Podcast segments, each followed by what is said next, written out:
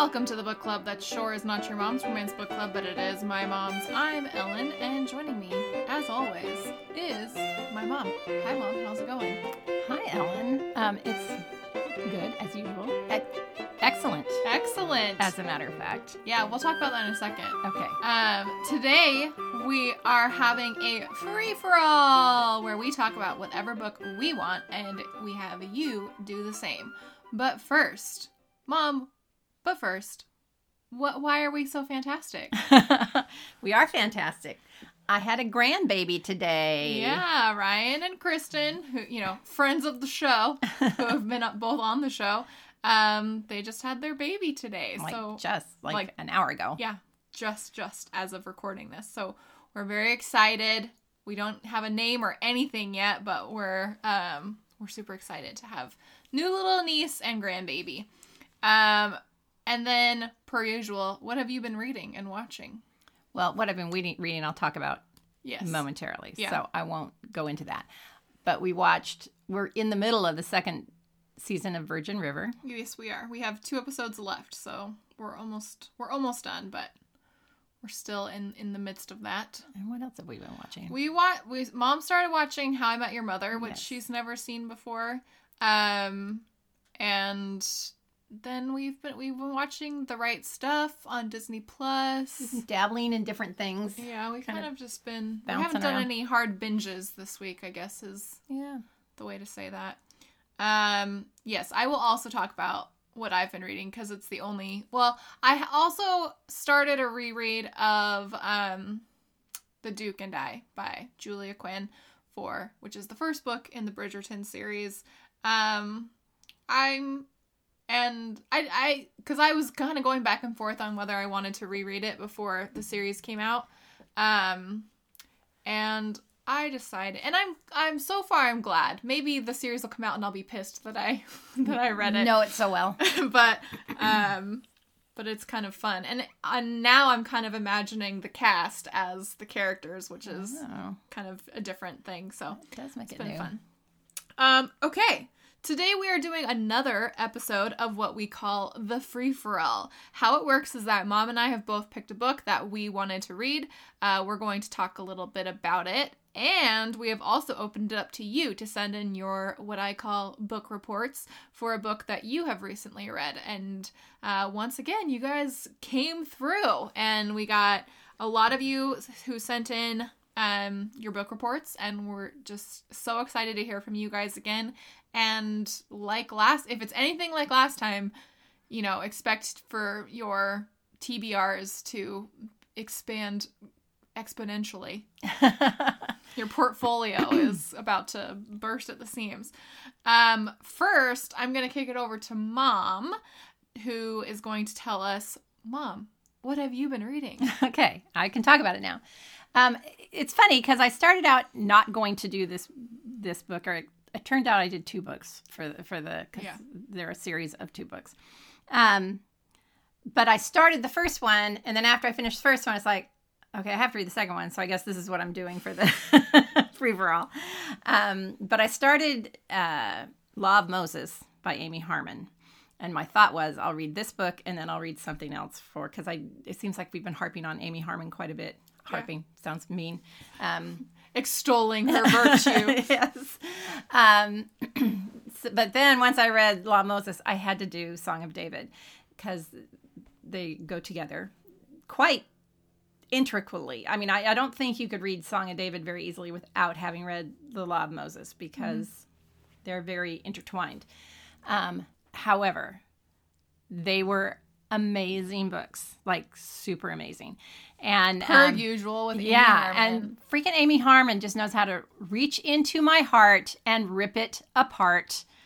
Um, these books devastated me. However, they had H E As, and they were they were so good, so good. And um, she has a way of writing. They are romance novels. They they they focus on a romance. They have an H E A, but there's so it's against the backdrop of so much more story. They're just such rich books, and um, you know the the first book, Law of Moses, even has kind of a um, what do I want to say supernatural element to it. And um, they're just such, so well written and just such good books. And um, I sobbed like a baby in both of them. And what? You cried in Amy Harmon book? Yeah, seriously. I mean, because I was reading it in the wee hours of the morning and, you know, laying in bed next to my husband trying not to go, just because I didn't want to wake him up. So I was trying to cry, cry quietly. But um, they're just so good. And um, she is just a phenomenal writer. I don't know if you want me to go into much about the storyline.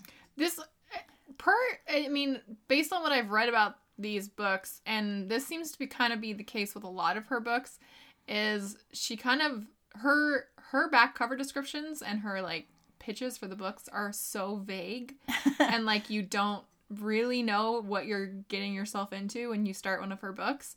And and the thing with her is she, like, goes across genres, so you really don't know what right. you're gonna get. Well, I will start by saying the Law of Moses is about a baby was born in this small community in the middle of Utah, and um, he was left in a basket in a laundromat. And because he was left in a basket in the laundromat, when they found him, they named him Moses because Moses was also found in a basket, mm-hmm. but not in a laundromat. And um, uh, and his mother ended up dying. I mean, they found out who the mother was. She ended up overdosing. She was like a druggy mom. So they were worried that there was going to be something wrong with him or that he might have residual problems from having a, a mom who was a druggie. And um, it turns out what he was able to do was to, um, like, see, he would see dead people. And he was this phenomenal artist, so he would paint what he would see. And um, anyway, so the story goes from there, and it's amazing. And um, then the second story, The Song of David, is about his best friend. And it starts out with them, like, he's disappeared and they don't know where he is. So the whole story is pretty much told from Moses's perspective, trying to find him, but also he's left these cassette tapes for his girlfriend. And so it's this whole story of how they fell in love and told through these cassette tapes. But I don't want to say much more than that. But just that Amy Harmon has this way of writing a romance where it's it's a completely different formula than what we're used to in other romance mm-hmm. novels. And um which I've heard some people argue that she doesn't write romance, and there's a case to be made for that. I mean, they're not out and out romances, I guess, but there's well, there's definitely a romance in all of them for the most part that yes. I've read. And um, I mean, if you're reading books for sex, you know, she she I don't want to say glosses over it, but because really the sex scene in um, I guess it was in the second one, Song of David. I highlighted like the whole thing because it was so it was written so. It's not describing the sex, it's describing their feelings mm-hmm. during the sex scene, which is, to me, what is what's the most important part of it. Mm-hmm. But, um, man, it was so well written, and it was just amazing. And uh, anyway, they were both extremely good. And there's, I guess there's a um, novella that goes with it, too, about actually... They these two guys met in a psych ward, and so it's about their doctor who um, uh, who treats them. And um, anyway, I will read the novella. I just didn't have a chance, and they were amazing. Yeah, highly recommend. I will definitely. I'm kind of. I just am working my way. When I feel like I need a, I need a good a good book, a book that I know is gonna be good. That's when I these are really good. Dip They're into not, the Amy I, Harmon back catalog, and they can get a little angsty. And you know, there's triggers. There's cancer in one of the books, so if you're dealing with that in your life, you probably don't mm-hmm. want to read. Um, so you know, it's you, you need to. It's not necessarily a fun, lighthearted read. All of her books are pretty angsty, from yeah. what I've observed. But gosh, they're so well written. But the thing with her books is they're they're not. angsty to be angsty. Right. It's like they're angsty in a way that is usually relevant and prevalent in the story, and so. But I just thoroughly enjoyed them both and just highly recommend them. Yeah. Um, okay. I'm definitely going to check those out, and uh, maybe some of you will too. Uh, okay. Now we're going to start hearing, we'll, we'll hear from me later. You guys hear enough from me. so we can we can wait for a little bit. Um, but first, we're going to hear from Shannon about what she has been reading lately. Hello, Ellen, Julie, and the rest of the Know Your Mo's. The book I have chosen for this free-for-all is my favorite historical Christmas novel, A Wildflower Christmas by Lisa Kleypas. I read the, I read this book every year, and sometimes more than once. It has everything that I love, a bad boy turned good, a heroine that doesn't quite fit in. She has brains and wit, expresses her opinion. There's some historical hand-holding scenes, as well as some steamy sex scenes, all done within a grand English countryside estate during the Christmas season, with lots of festivities to add to the backstory of a wonderful holiday historical romance. So, in this book, we revisit our beloved wallflowers, and it's just been a few months after the end of the last book of the of the Wallflower series. All the wallflowers are living their happily ever afters, or are they? The ladies still remain the best of friends and are preparing for the Christmas season. Lillian and Daisy's older brother Rafe is arriving to London to begin a courtship with Natalie Blandford, the daughter of Lord and Lady Blandford. Uh, Rafe is the eldest son of Mister Bowman and has always had a difficult relationship with his father. But with the hopes to obtain the reins of the family business on the continent, Rafe is looking to please his father by marrying a lovely English lady who will bring some prestige to the working-class family name. Natalie Blandford is the belle of the season, and she can have her choice of any suitor she wishes, but her parents are pushing for a marriage with Rafe Bowman to bring in some much-needed money into the family, and are willing to overlook the step-down in London society with the promised fortune that um, this union will bring. Natalie's cousin, however, is against the match. Hannah is Natalie's poorer cousin and has been taken into the Blandford household to act as Natalie's companion.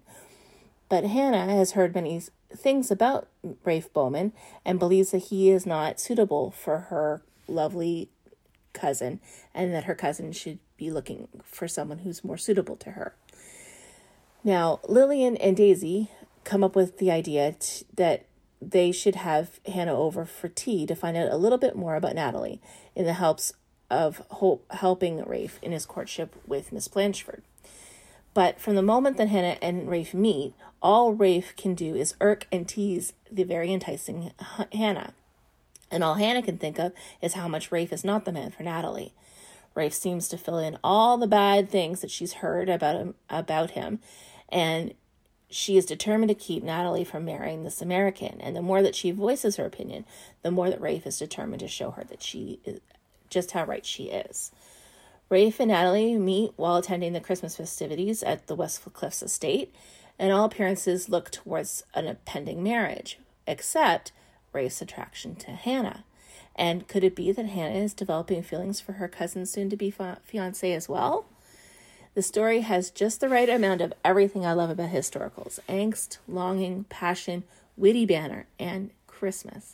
I love, love, love this book. Give it a read if you're a fan of historical romances or just a ro- of any romance at Christmas time. That's it. That's my pick. Can't wait to hear everyone else's and add to my T B R list. Take care. Stay safe, everybody. And happy holidays, Yo-Yo Mo's. All right. Thank you for that, Shannon. Um, I have read that. It's been a long time. I don't know if I have. I thought I'd read all the books in that series, but that doesn't sound familiar to me. Yeah. I, I mean, so I first read the Wallflower series like it, when I was first starting to read romance.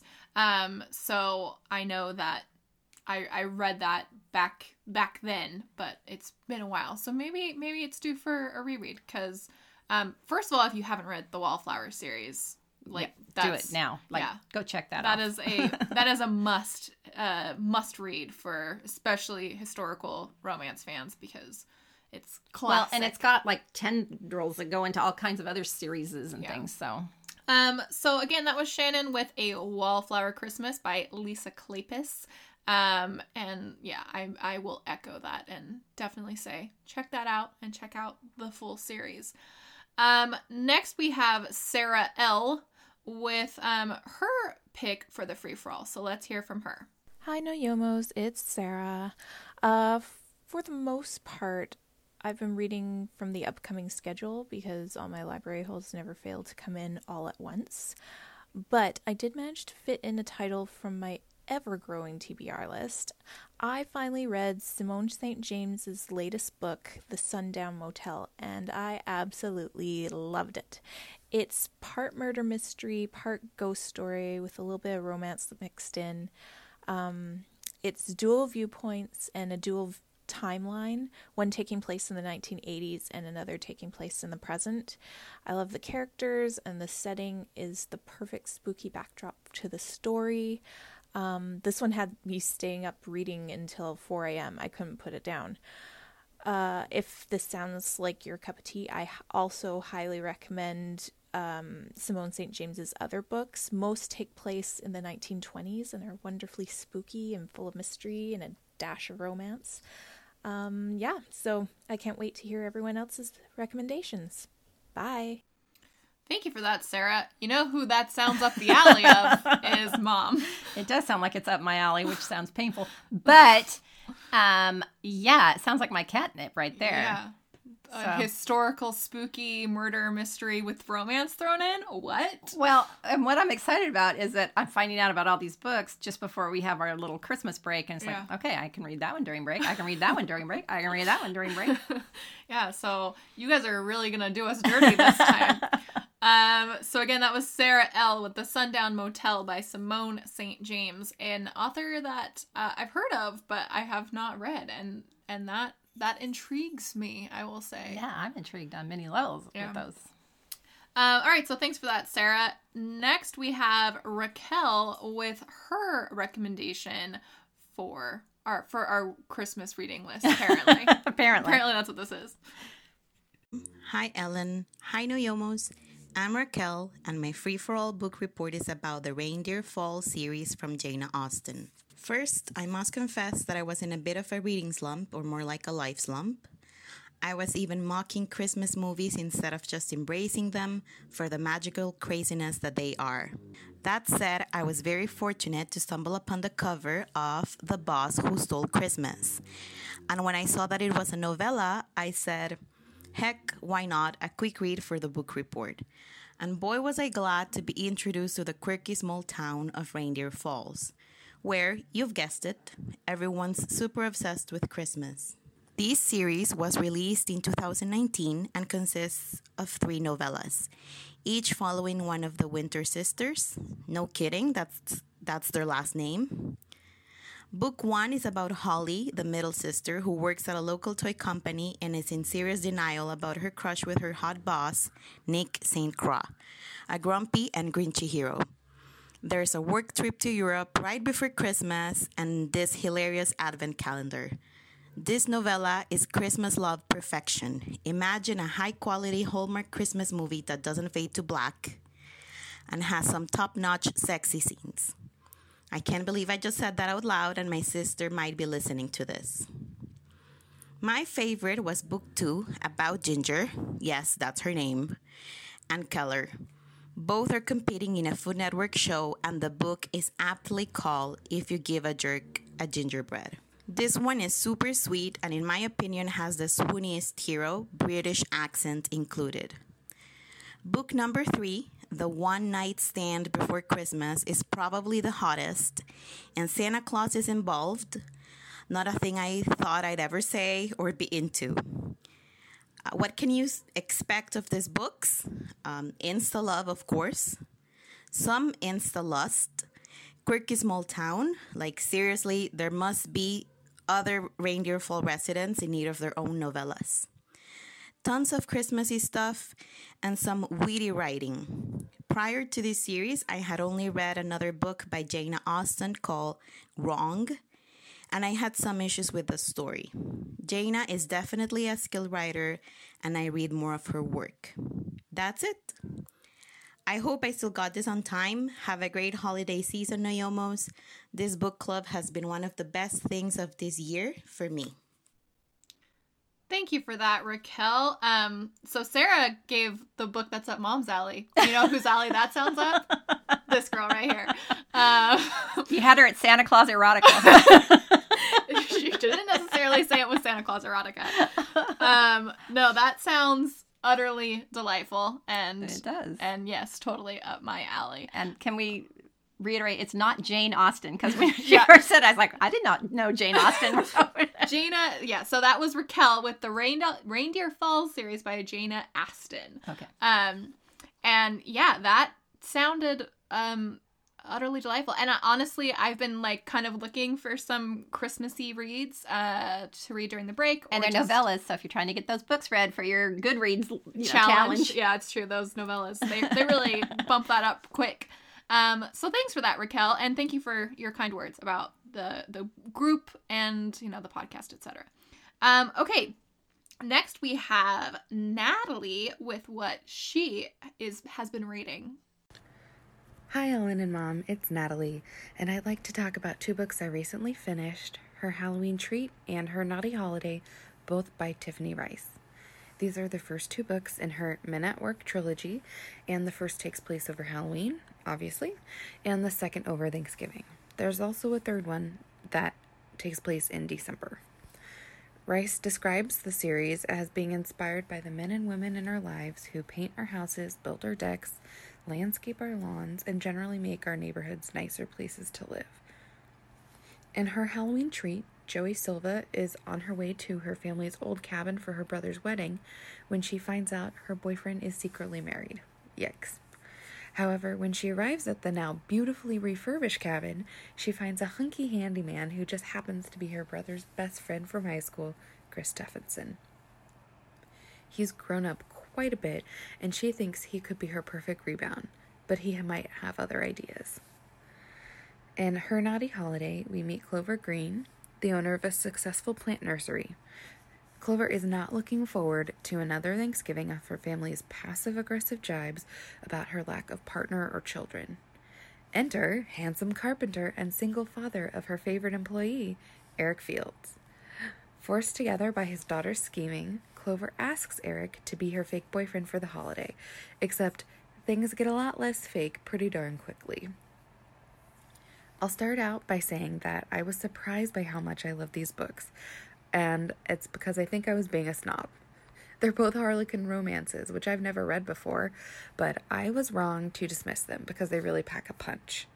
I was also pr- surprised I love them so much because there's usually a specific plot to sex ratio that I prefer, and I usually prefer the sex to happen later on in the book because I love to see the relationship develop. In both of these books, these folks get it on early and they get it on often, and yet I didn't mind. I think it's a great compliment to the extremely skillful writing by Rice. Even though the books are relatively short, the characters feel round and developed, and they also feel like people I'd want to hang out with. First prize for funniest side character definitely goes to Eric's teenage daughter Ruthie, who is full of attitude and hilarity. The dialogue is real and funny.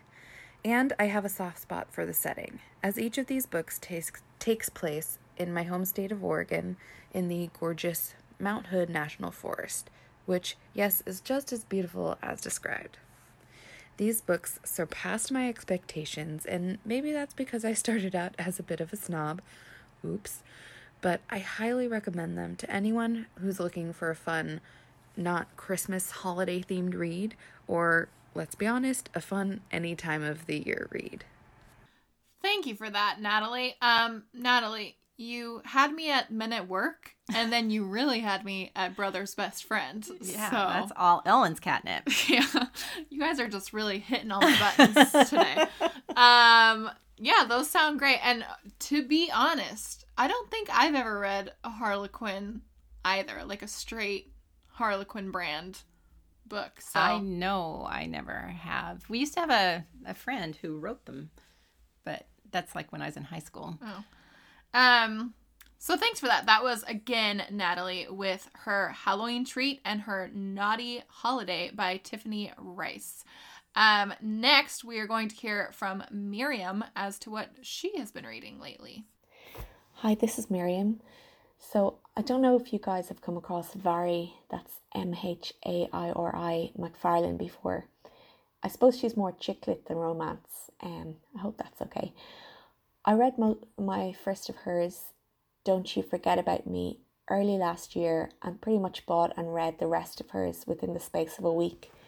Who's That Girl seems to be a favourite, and I love that too, but mine is their most recent one, If I Never Met You, which I reread again this week. It's my go-to recommendation for anyone who enjoyed The Flatshare, and I've gone back to it a few times when I want to read something to make me happy. Her books are mainly set in English cities other than London, which is a change, as most English romance or chick lit I've read would be either set in London or some kind of cutesy little village. Her heroines are for the most part down to earth, funny and capable, even if, like anyone, they will make some questionable decisions along the way. So, quick summary. At the beginning of the book, Laurie is going out with Dan, has been since Freshers Week in college, so basically half her life. They also work in the same law firm. Out of the blue, he dumps her and she's untethered, doesn't know where she's going, whether she wants him back or wants to make him suffer. One evening she, wait for it, is stuck in a lift with Jamie, a younger colleague who has a bit of a reputation. After they are rescued and they've had a few drinks, he suggests, I'm sure you've never heard this one before, he suggests that they should fake a relationship. He has his reasons, I won't go into that. Um, look, there are some points where you suspend your, you have to suspend your disbelief, and I'm okay with that. But maybe along the way they might fall in love. I'll admit that when I go back to reread this, I generally do not start at page one. I go back to the scene in the lift. But the first section is important too. I think that having a real sense of her previous relationship gives you an understanding of her state of mind on bumping into Jamie and why she'd go for the fake relationship. The relationship with Dan feels very real, um, very lived in, with in-jokes but cracks beneath the surface, and as it turns out, more than she knew. But despite being introduced to Jamie in the first few pages, everything does kick off with the lift scene, so I can understand some people being impatient as to why it takes so long to get there, but then it's worth it, I promise. While the scenarios are familiar, Mhairi McFarlane never takes the easy route. There's baggage on both sides, so it's not all bright and breezy, but the growing friendship, and then more, between the two is really engaging, and I cared so much about what was going to happen. There's some uh, well-fleshed-out side characters, particularly his parents and her best friend. I'll be honest, you're not going to be coming to this book, or, if I think about it, probably not any of her books for sex scenes, but I hope that wouldn't put you off. I just love the banter, the build-up, the tension, and the happy feelings it gives me. Anyway, I hope you'll check her out. Um, really enjoying the podcast. I have loads of things to check out now myself. Um, whenever our library opens up again, I'll be broke if I uh, if I buy everything that's on my list, but um, looking forward to hearing everybody else's recommendations too. Thank you for that, Miriam. Um, I could listen to you, like I'd much rather listen to you talk with your cute accent than us any day. Yeah, so that is the most adorable thing ever. And I just had a grandbaby, which, so I know that sounds super condescending, but your accent is so adorable. um, no, thanks for that, Miriam. And um, yeah, new to me author, and sounds also all those things that we love: banter, yeah, and trapped in a lift, yes, and uh, fake romance, and all. Just all the of fact those. That she calls it a lift. So yeah, cute, so cute. And we'll stop. We'll stop condescending to you. Um. So again, that was Miriam with "If I Never Met You" by Mhairi McFarlane. I hope I said her first. Is there name a question mark at the end of her name? Well, yes. She's like the artist formerly known as question mark Mhairi at the end. McFarlane. um. Okay. Next, we have uh Catherine with her pick for the free for all. The Trouble with Hating You by Sajni Patel is a contemporary romance that came out this past May. It's about Leah and Jay, and like so many romance characters before them, their meet-cute is not so cute. It involves a setup gone wrong, physically crashing into each other, and hurt feelings all around. Then she finds out that he's the lawyer who's tasked with saving her struggling company, where she was just promoted as a biomedical engineer. Leah struggles with any interest from men because she has a poor reputation in their community and assumes that any guy into her has just heard rumors that she's promiscuous, and that's the only reason for his interest. And people have given her a reason to believe that in the past. She and Jay become just friends and the way their relationship evolves is really nice. I love the Houston setting and her strong relationships with her girlfriends. Towards the end of the book, there's an Indian wedding, which is cool too. The best thread, in my opinion, is that Jay's sister-in-law is pregnant and has a baby through the course of the book, and I just loved all of Jay's future uncle slash new uncle vibes throughout the book and Leah's support of him and the family. The one thing I didn't like is the amount of money she spends on clothes while still considering herself to be frugal. While I get that there must be someone buying expensive clothes for all these brands to stay in business, um, I have no other proof that regular people do that in real life. And I'm making the book sound lighter than it is. It does deal with some tough subjects, and the author's note in the beginning prepares you for that.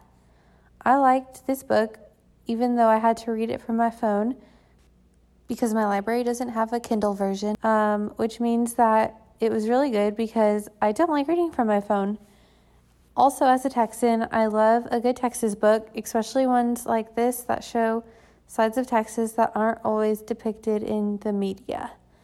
And reading some of the reviews of this book, Leah is a very polarizing character, and readers either love her or hate her, which is kind of funny because that's how the characters respond to her in the book as well. So that's an interesting parallel. I'd recommend The Trouble with Hating You by Sajni Patel for readers who like contemporary romance, fiery heroines with a heart of gold, Indian and Hindu characters, and complicated and loving families, as well as eating Tex-Mex on your office floor. Like, to be clear, the floor is the seat, not the plate.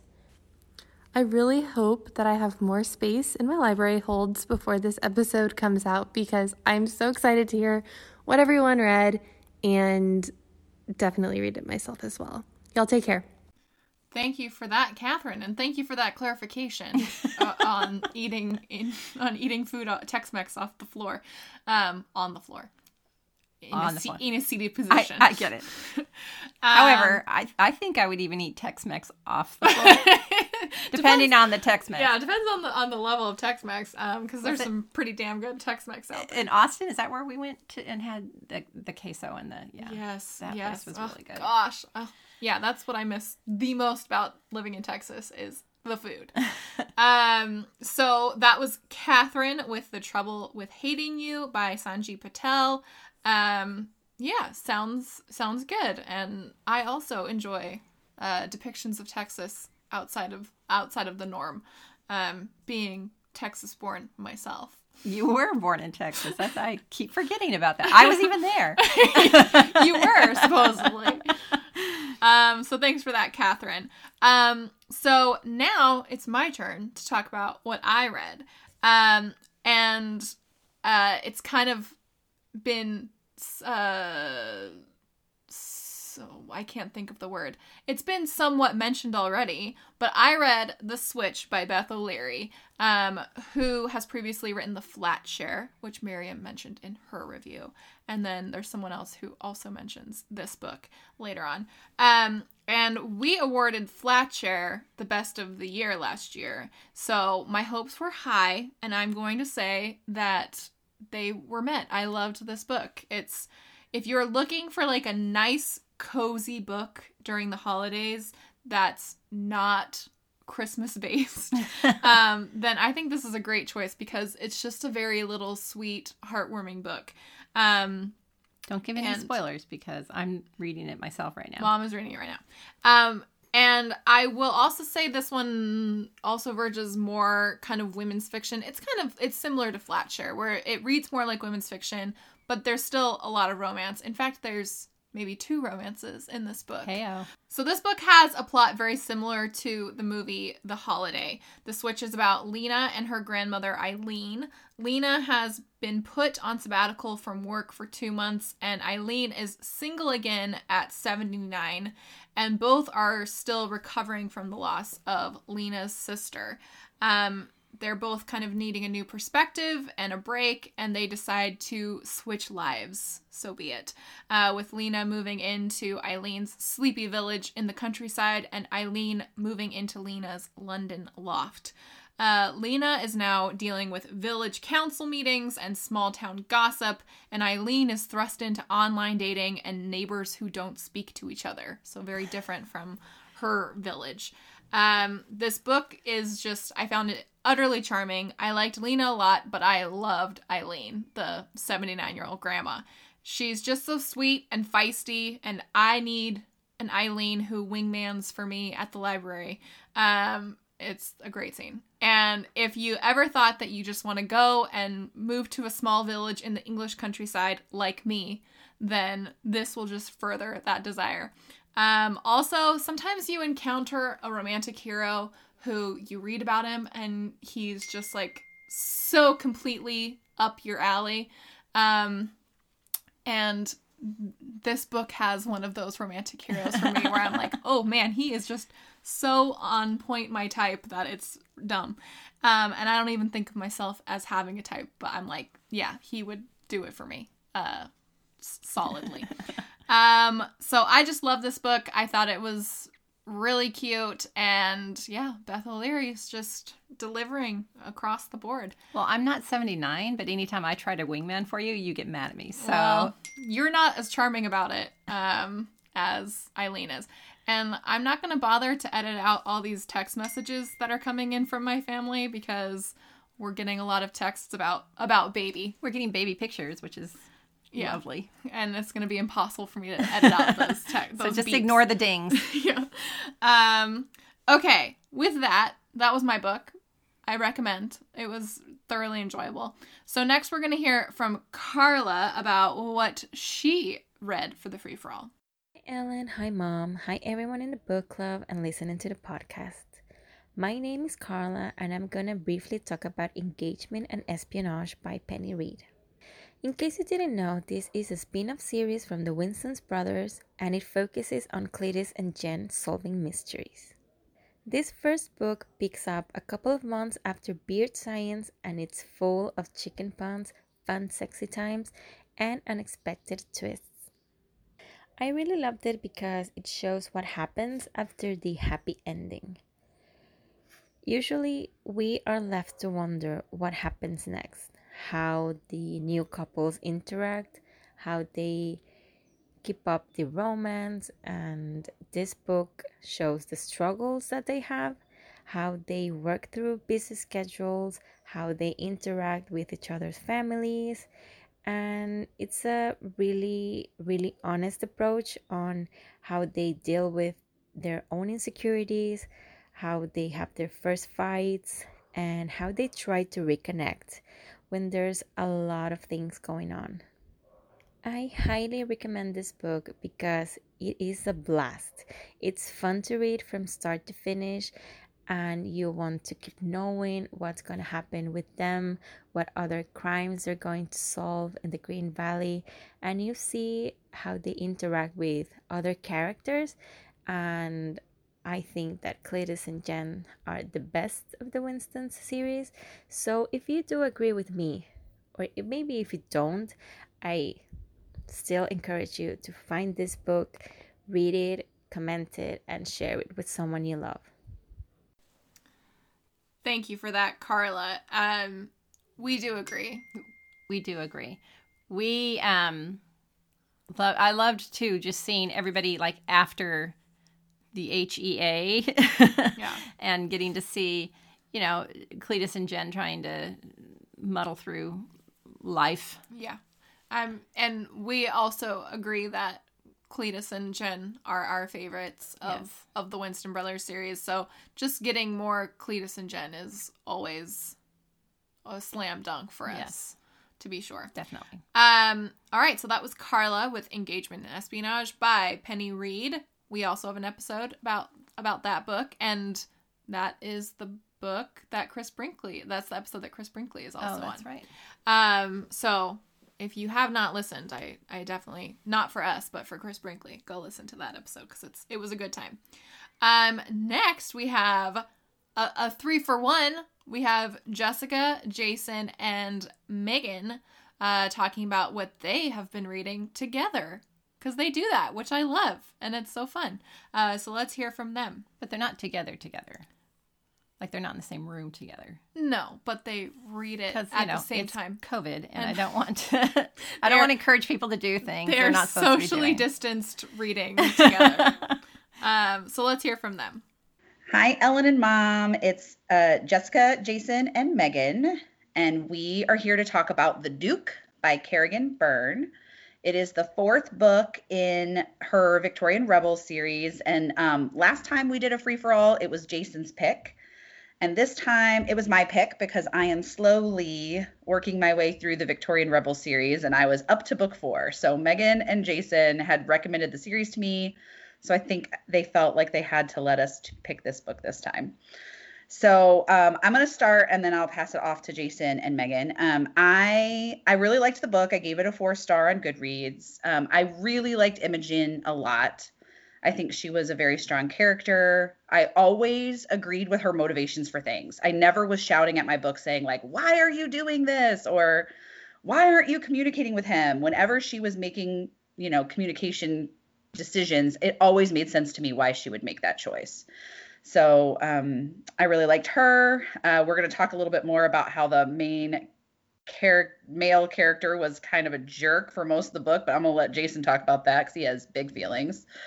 And um, and then uh, there was a really the one there's a mystery to it, and I won't obviously spoil the mystery, but I want to say that I did have it narrowed down to two culprits, but I was not one hundred percent sure which of the two it was until the book told me who it was. So I always think that's a good mystery if if I'm not totally given away right from the beginning. I will add to that, Jessica, this is Megan, that I ha- read the book this year, but you you guys know I forget everything as soon as I read it.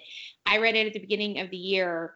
Granted, I've I've read like four hundred books since then, but I couldn't remember either who it was, and I've read the book before. I knew it was one of the two, and I couldn't remember until it happened either. Yeah. So I think so that's... that's- Yeah, that's a good mystery. So overall, I really liked the book. Um, uh, at the very end, when, of course, the conflict is resolved, the hero tells her why he behaved the way he did in the conflict. And I I think, you know, a lot of books have good grovels, and I wouldn't say this book has a good grovel, but even when we get grovels, we don't often get the why they behaved the way they did. So it was kind of nice to get him, you know, why he behaved that way. So anyway, I'm going to give it to Jason next. Okay. Well, see, I loved Imogen as well. And I gave this book four stars, basically because Cole, now I moved him from dick to asshole because if he's tortured, you know, he would be broken and all. I, I gave him the benefit of the doubt on that. And the fact that he does eventually tell her that, hey, I wanted you to be wanting me as, you know, mythically. But he is never a nice dude ever to her. And it's like, there's this, there's one scene that's borderline rapey. That's kind of like, he's so angry. He just takes her. And so it would have been a, if he had just been a bad guy, I would have gave it five stars, but he's such an asshole that I couldn't, but I loved her. And I mean, the book is very well written and it's, it's good. And the mystery, because I remembered who it was, and was trying, when I read it the second time, was trying to figure out, did I miss something that would have told me? And I never did find anything that would have said, ah, I should have known right then. So I agree. I thought the mystery was good in this book. It ended a little quick, I thought, they, but they had to wrap it up. So, yeah, I would have liked an epilogue on this one, I think. Yeah. yeah, this is the first one in the series that doesn't have an epilogue because, to refresh myself, I read the epilogues in the other books, and then this book didn't have an epilogue. Right. That was smart to just read the epilogues. Yeah, I had planned to read the books, but I got stuck in Ice Planet, so I didn't. Okay, Megan, I know you want to share some passages you loved. Yeah, I, um, like you guys, I four-starred this book. It was the other three books in the series I had five-starred. And it's a lot like with Kresley Cole, like even a bad Kresley Cole or a bad Kerrigan Byrne is still four star. It's not bad. It's still great. It's just the other ones are so awesome that like when you hold it up, you can only give it four stars compared to the other books.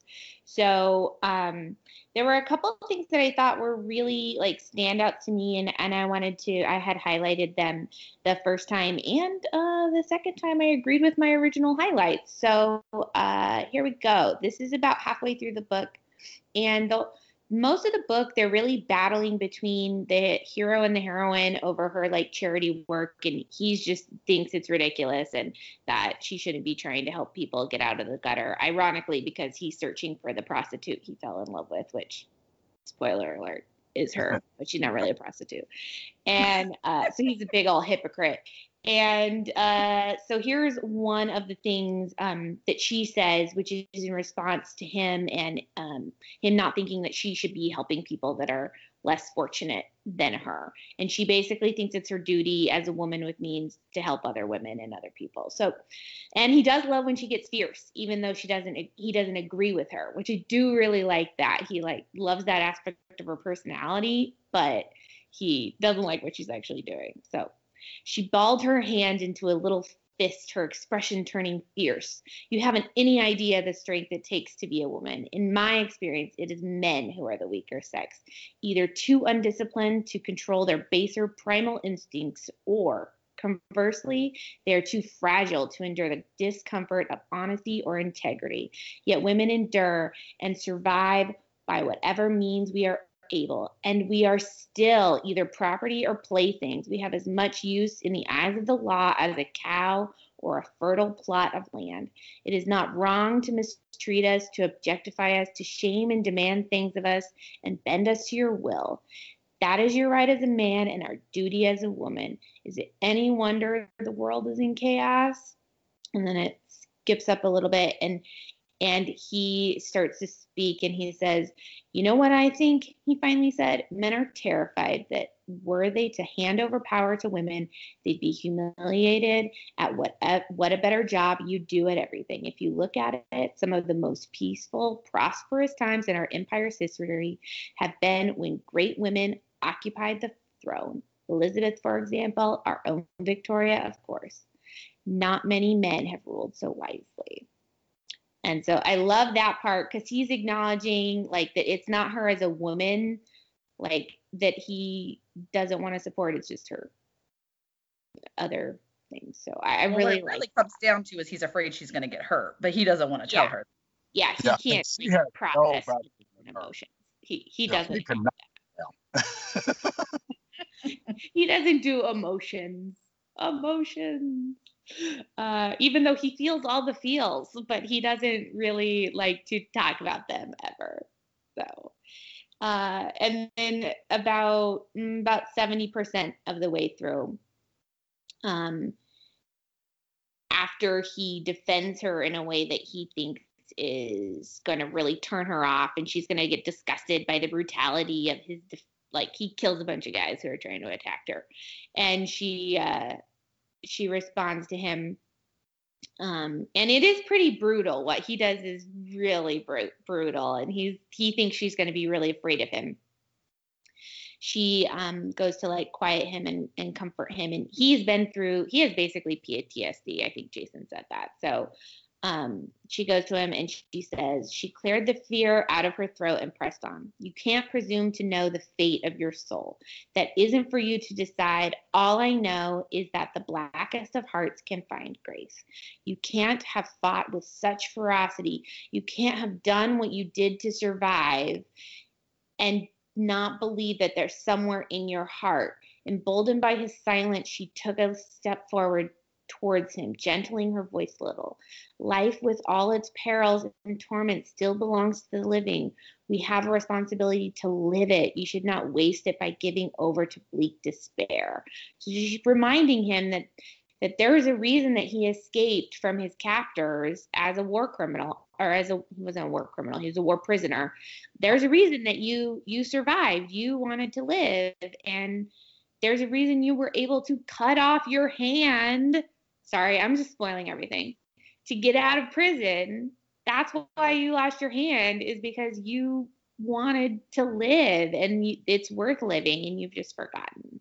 And she just remembers. Well, you know, when he kills those people, actually, he moved up in my book because I thought. Oh, he yeah. Jason, you're so bloodthirsty. I'm so bloodthirsty too. I love it. Like, give me the heads of my enemies in a bag. Totally. Uh, that was the greatest love scene ever. When you know, different book. we we all agree on that. We don't love the book. We all just, right, guys. Love that book. We just yeah. love the, the heads of my enemies in a bag. Sorry, that's a yeah. uh, Immortals After Dark reference for you guys. Uh, if you haven't read that yet, read it all. But uh, yeah, I I did really like it. I think actually I liked it better this time because I knew that he was gonna be a dick the whole time, I and I wasn't point. like waiting for him to get better because I knew yeah. he was basically an alpha hole the whole most yeah, the whole- Yeah. yeah, he goes in the alpha hole category for sure. Yeah, I put him on, I have a lot of shelf categories on Goodreads, as you guys know, and uh, uh, I've definitely added him to my thick-headed hero shelf for yeah. sure. Um, but wow. I do really like this book, and I think it was better the second time. I need to, like, finish this series. I know Jason did. I gotta, I gotta get back on this train. So. Morley's book's a little disappointing. Well, still four stars. I am excited to keep going in the series. This is my first time through, and so I appreciate that you guys recommended it, and I appreciate you reading this book with me for this week's free-for-all. And thanks, Ellen and Mom.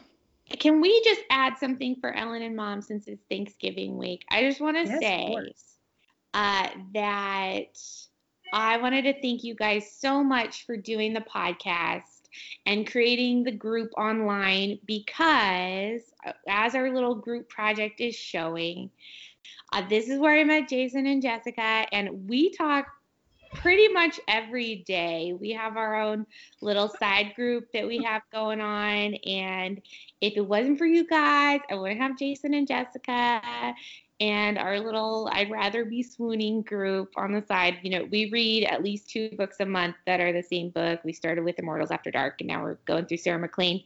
And then also, like, our free-for-alls. And I just am so thankful that you guys created this space so that I can meet these great people. And among others, too, you know, we're doing our book swap, which is super fun. And um, I just love our group, and thank you so much. Yay. Oh, that was sweet. I love it. Right. Well, that just warms my heart to yes. no end. Tear, tear, tear. No, seriously, that's really sweet. And I love that, you know, I love our group too. And I love that you guys are so close. And I love that I feel like all of my friends are online friends now. And um, yeah, I just. Which isn't sad. No, not at all.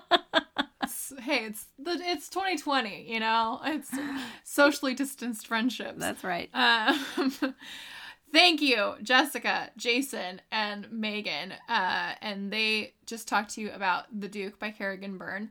And um, we have both read it. You guys were talking about it, and both of us were like, I know I've read this book, but I do not remember anything about it. Um, I went on and read the description, and it's it's ringing a bell for me. Um And I remember this one not being my favorite in the series, but that series is, like, I think as close to perfect of it is a great series, and Kerrigan Byrne is just, she delivers all the time. Yeah. Um, I would agree that the last book, which I just read from the series, I can't remember the name of the book because they switched the name on me, like it was different. Yeah. It's a weird thing. Well, anyway, it's the it's the other series. It's not the same series. No, it's. it's No, it's a different series. Okay, but it's the guy from this series. Yeah, they're tied together, but yes. It's a different series. However, um, was not my most favorite, but still just such a fun read. That whole series is yeah. just a when, good time. When, if people ask me for a historical romance series I or a recommendation, I always say Kerrigan Byrne, because I think she's not as, like, widely read as, you know, your Sarah McLean's and your Tessa Dares and your Julia Quinn's. But, um... But she, I think, is... She's a wordsmith. She's amazing, if not better than some of those. But she's she's very different from especially those three, who are much more comedic. Um, she's she's a little bit more angsty. Her books usually have some mystery elements to them, um, and things like that. But, yeah, Kerrigan Byrne is is great, uh, and and we love her books. Um, so, yeah, I will I will echo any and all Kerrigan Byrne recommendations. Um, okay. So next we have um, Jess with her book that she read for the free-for-all. So let's hear from Jess. Hi, Ellen. Hi, Mom. It's Jess. I am calling to give my book report for a book I read, or actually listened to, for a romance book club that I'm a part of. Uh, The Bride by Julie Garwood. This is an old school romance that I think was first published back in nineteen eighty-nine or nineteen ninety. And I just thought it was a delightful, funny, feel-good, classic romance novel that I think really stands the test of time. Um, so the basic premise of the story is that it's the year eleven hundred or so, and Alec Kincaid, a Scottish laird, is ordered by the king to take an English bride. So he ends up marrying Jamie, who is the youngest daughter, um, actually stepdaughter, of Baron Jameson. And then the book is really then just about Alec and Jamie getting to know one another and falling in love. There's a little bit of intrigue. The book opens with Alec's uh, first wife having died, and the reader knows that she was murdered, but everyone else thinks she died by suicide. And then there are some mysterious incidents that happen once Jamie arrives in Scotland. Um, this plot, though, is not a huge part of the book, but it adds a little something, a little element of danger. Um, I think, though, the best thing about this book for me is that it was very low drama, no real angst, and it's really kind of perfect for anyone who just needs an escape during these tough times. Um, oh, and the banter. There's banter for days between Alec and Jamie, and I think one of the funniest things is that Jamie speaks both English and Gaelic, um, but she doesn't tell Alec that she speaks Gaelic, but he finds out anyway, and so he has a little bit of fun with that. Um, including how he first tells her that he loves her, um, which I think is one of the like classic moments in the book. Um, there's also running jokes in the book about Jamie being a boy's name, and then there's plays on the misconceptions that the Scots and the English have about each other, including that the Scots wear skirts, not kilts. Um, there's also some good, steamy, sexy times and um, that were enjoyable to, to read or listen to. And I think, though, overall, what made this book really perfect for me was how much you get to know and love Alec and Jamie as characters. Um, and really, that's that's the book. It's it's such a really delightful, feel-good historical romance, and I would highly recommend it for anyone who would be uh, interested in reading something that will really take you oh, far away, back to medieval Scotland and England. All right, thanks. Bye. Thanks for that, Jess. Um, that has long, long, long, long, long been on my T B R because... Have I read a Julie Garwood? Um, it seems like we read a Julie Garwood for we the... Sh- we did a Judith McKnight. McKnight. Oh, maybe we haven't.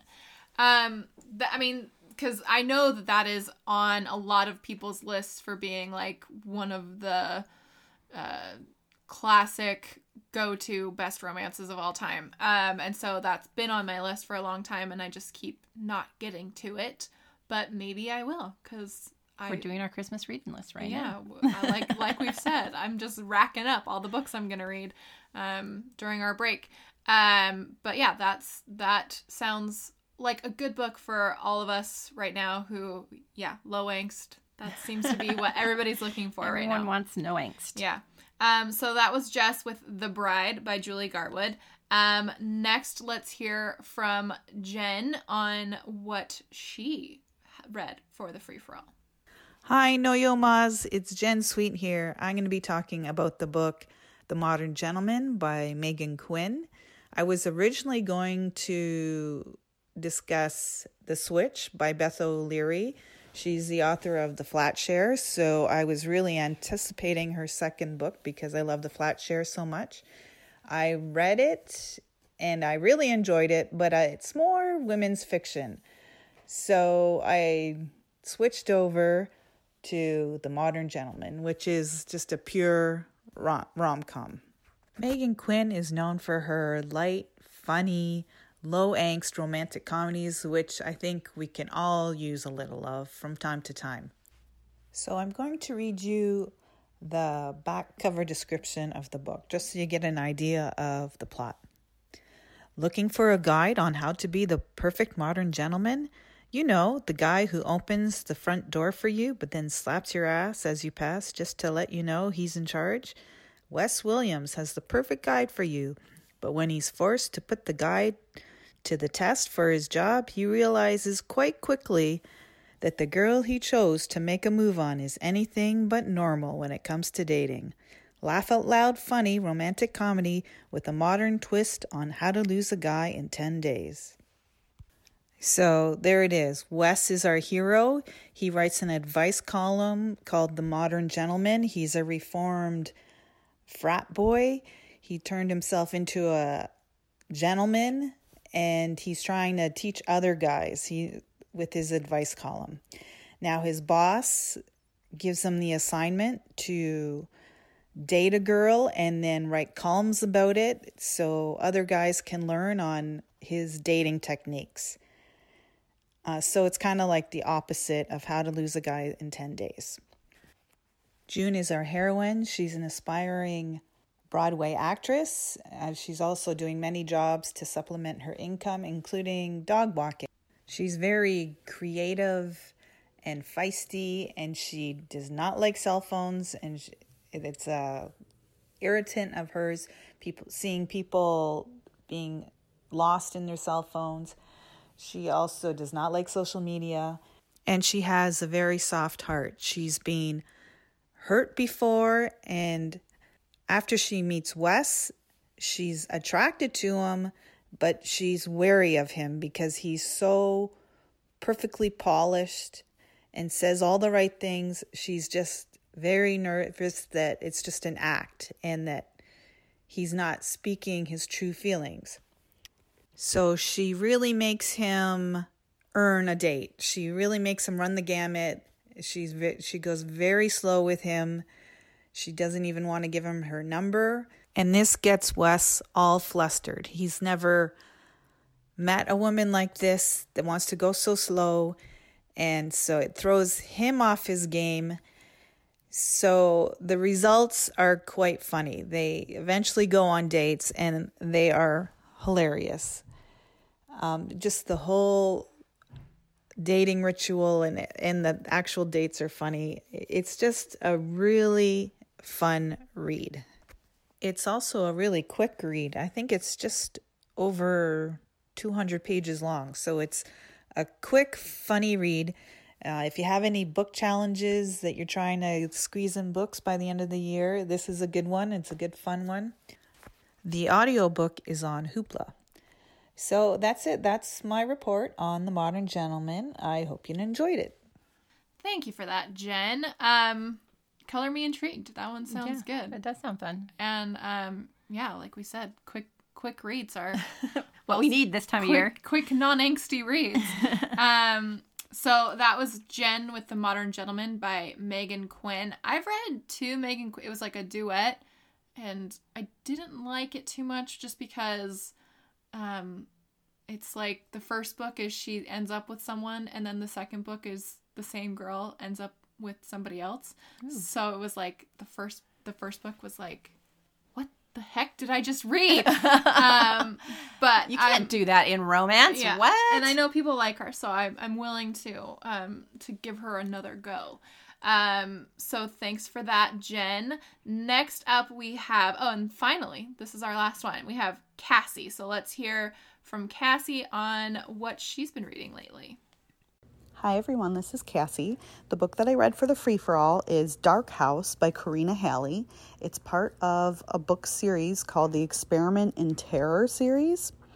And I would describe it as a paranormal slash horror romance series. There were originally nine books and some novellas in the series, and then Karina Halle recently announced that she's releasing a tenth book in the series. It's coming out on December eleventh. So I had originally just read this first book a couple years ago, and I meant to read the rest of the series, and I never got around to it. So when the new book was announced, I decided to reread this book and then read all the other books in the series for the first time. I am, so far, I'm up to book seven in the series, and I really like it. I think the series um, progressively gets better. It gets spookier. Um, the romance gets a lot more involved. This first one, this first book in the series really just kind of lays the groundwork for the rest of the series. Dex and Perry are the main characters. They decide to work together to create a ghost hunting T V show. So every book in the series, they travel to a new haunted location and they kind of snoop around and see ghosts and have a bunch of scary experiences, and they film it for a T V show. Perry has always had some kind of super supernatural connection to the other side. She sees ghosts. She's always been able to see ghosts even when she was a little kid. And um, they kind of use that to their advantage while they're investigating these things. Um, so, like I said, it's a horror series. It this first one is a little bit spooky. Um, some of the later books in the series get quite scary and gory, too. There's some gore descriptions. Nothing major, but, um, you know, if you're not into gore, you you really don't like to be scared at all, I wouldn't recommend this series. But um, I do think it's a nice balance of romance and horror. Um, Dex and Perry do not get together in the first book. They have other things going on. Dex has another girlfriend Um, at the start of this series. So it's really a slow burn romance that you kind of invest in over the series. It is, I would describe it as new adult. Perry is twenty-two when the series starts, and it does have a lot of the angst that goes along with new adult books, um, which I, I normally don't love new adult books, but I really feel like this one is written well. Perry is a really believable twenty-two-year-old woman, and Dex is a great hero. He is very layered. He's flawed. He messes up. He grovels. Um, I think that they're a really great couple together and they're interesting to read. And if you enjoy being scared here and there, I would recommend this series. I think it's really fun. It was a great read. I started it around Halloween, so it was great for the spooky season, but I'm still enjoying it now. And like I said, the new book is being released in December. So there's time to uh, get started on it. And I think that y'all had read The Swedish Prince by Karina Halle a while ago for the podcast and weren't really crazy about it. I will say, I think that this series is some of her best work. It's really well written. I think that the characters were very personal for the author, and she did a really great job developing them. Um, so if you were not a fan of some of Karina Halle's other books, her royal romances, some of the other romances that she's written, I would say give this a try because it's really well written. And um, if you don't mind being scared or you enjoy being scared, I would recommend this. It's a really unique series, and I've enjoyed it so far.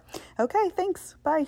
Thank you, Cassie. Um, that one definitely got Mom's interest peaked. Um, I'm all about the ghost hunting shows. Yes, Mom loves her some ghost hunting shows. Um, I'm and... not even positive I believe in ghosts. Yeah. But I just like, I don't know. Mom likes getting spooked. I do like getting spooked. I don't know what's wrong with me.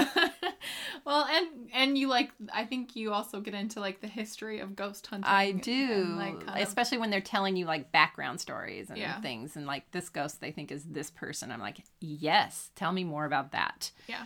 So. And you're right, Cassie, we we did not love The Swedish Prince. We didn't um, hate it. There was just some... There was just a lot of there was there. I remember there being a lot of plot points that frustrated us. Yes, that were yes. like this wouldn't happen kind yeah. of stuff. Um, but that being said, we're always willing to give people second chances. Yes, yes, to be sure. Um, thank you guys so much because you guys make this episode work, and I'm glad that we still got a lot of you know submissions this time around as well. Um, and we just love to hear from you guys, and like actually hear from you is so fun. Yes. Um, and hear everybody's cute accents and all that, you know. And some of you just talk like us. And, so, and that's fine too. It's boring, but it's fine. We get it. Not everyone has a cute accent. Um, so that was the free for all. We had so much fun hearing from so many of you. We would love to hear more from you on our Facebook page, our Facebook group, which we love so much, and just getting to hang out with all of you. And that is Not Your Mom's Facebook group, our Goodreads group, our Twitter, and our Instagram, which are at Not Your Mom's Rom, or you can email us at notyourmomsromancebookclub at gmail dot com. So if you want to read along with us and email us with your thoughts, or if you would like just a book for us to read, we'd love to hear from you. On December seventh, we will be discussing a Christmas book, In a Holidays by Christina Lauren, who's always been a pretty big success for us. Um, rem- remember, you can subscribe on iTunes, Google Play, Stitcher, Spotify, and wherever your favorite podcasts are sold for free. Don't forget to leave a review because it helps the show, and we just love to read them, and we love all of you, and uh, thank you for just really delivering on this episode, and we'll see you next time. Bye. Bye. Not Your Mom's Romance Book Club is part of the Frolic Podcast Network. You can find more outstanding podcasts to subscribe to at frolic dot media slash podcasts.